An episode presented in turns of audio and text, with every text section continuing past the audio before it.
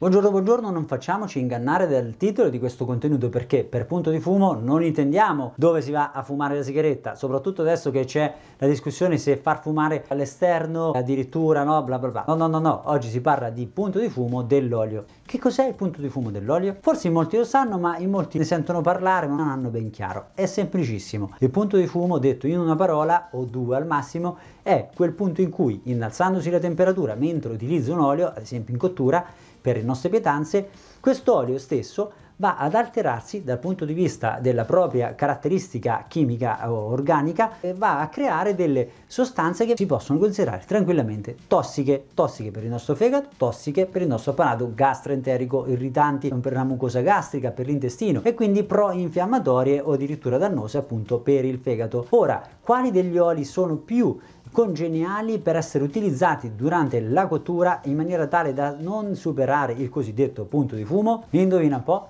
Sì, proprio lui, l'olio extravergine d'oliva, sempre lui. Olio extravergine d'oliva ha un punto di fumo prossimo ai 180 gradi. Ecco, per arrivare a 180 gradi durante la cottura si fa veramente molto molto fatica. Per arrivarci puoi farlo ad esempio con una frittura, sì, ci puoi arrivare a superare i 180 gradi, sì, assolutamente, e quindi lì bisogna stare sicuramente attenti. Ma con un soffritto, utilizzando l'olio in cottura, se si parla di olio extravergine d'oliva vero, la preoccupazione di arrivare a superare il punto di fumo è veramente quasi impossibile. Provateci con un termostatino a vedere se nel soffritto riuscite a superare il punto di fumo. Beh, non ce la fate. Mediamente si arriva a 120, 130, 150, ma superiore a queste temperature, se stai facendo un soffrittino, stai cucinando eh, una, una pietanza qualsiasi, non ci si arriva sicuramente, anche perché se no, se vai a avere una pentola in cui c'è l'olio che supera il punto di fumo, arriva a 180, se poi ci provi a mettere un qualsiasi alimento in cottura,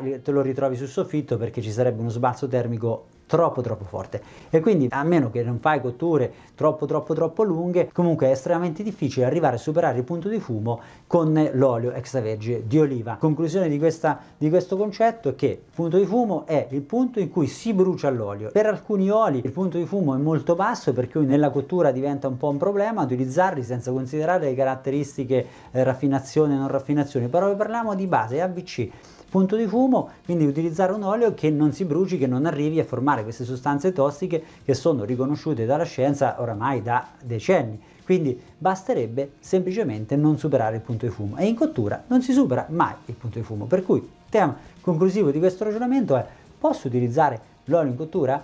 Beh, se è quello extravergine d'oliva, assolutamente sì, non hai problemi di superare il punto di fumo e addirittura puoi avere molti vantaggi nella stimolazione dal punto di vista del tuo apparato epatico e biliare. In questo modo eh, andrai a fare che cosa? A stimolare il metabolismo attraverso la pietanza, attraverso questa modalità di cottura. Per cui devo dire che mi sembra una cosa abbastanza furba perché tutto sommato, ma chi piace di più la verdura magari bollita e condita a crudo oppure ripassata in olio, aglio, rosmarino, diciamo mediamente è anche più piacevole no? utilizzare questo tipo di cottura. Per cui perché non farlo? È più stimolante, non è tossico perché non si supera il punto di fumo, bah, fai tu. Comunque, ecco, noi nella pratica ambulatoriale vediamo tutti i giorni che fare questo tipo di approccio porta solo grandi grandi benefici. Vedi tu, se vuoi intervenire anche in questo senso, sei il benvenuto. Grazie a tutti per l'attenzione, sperando che questo contenuto vi sia stato piacevole e soprattutto utile da parte mia e di tutto lo staff nutrizionista di te stesso. Un grazie infinite per l'attenzione, ci vediamo al prossimo video. Un caro saluto dal vostro nutrizionista.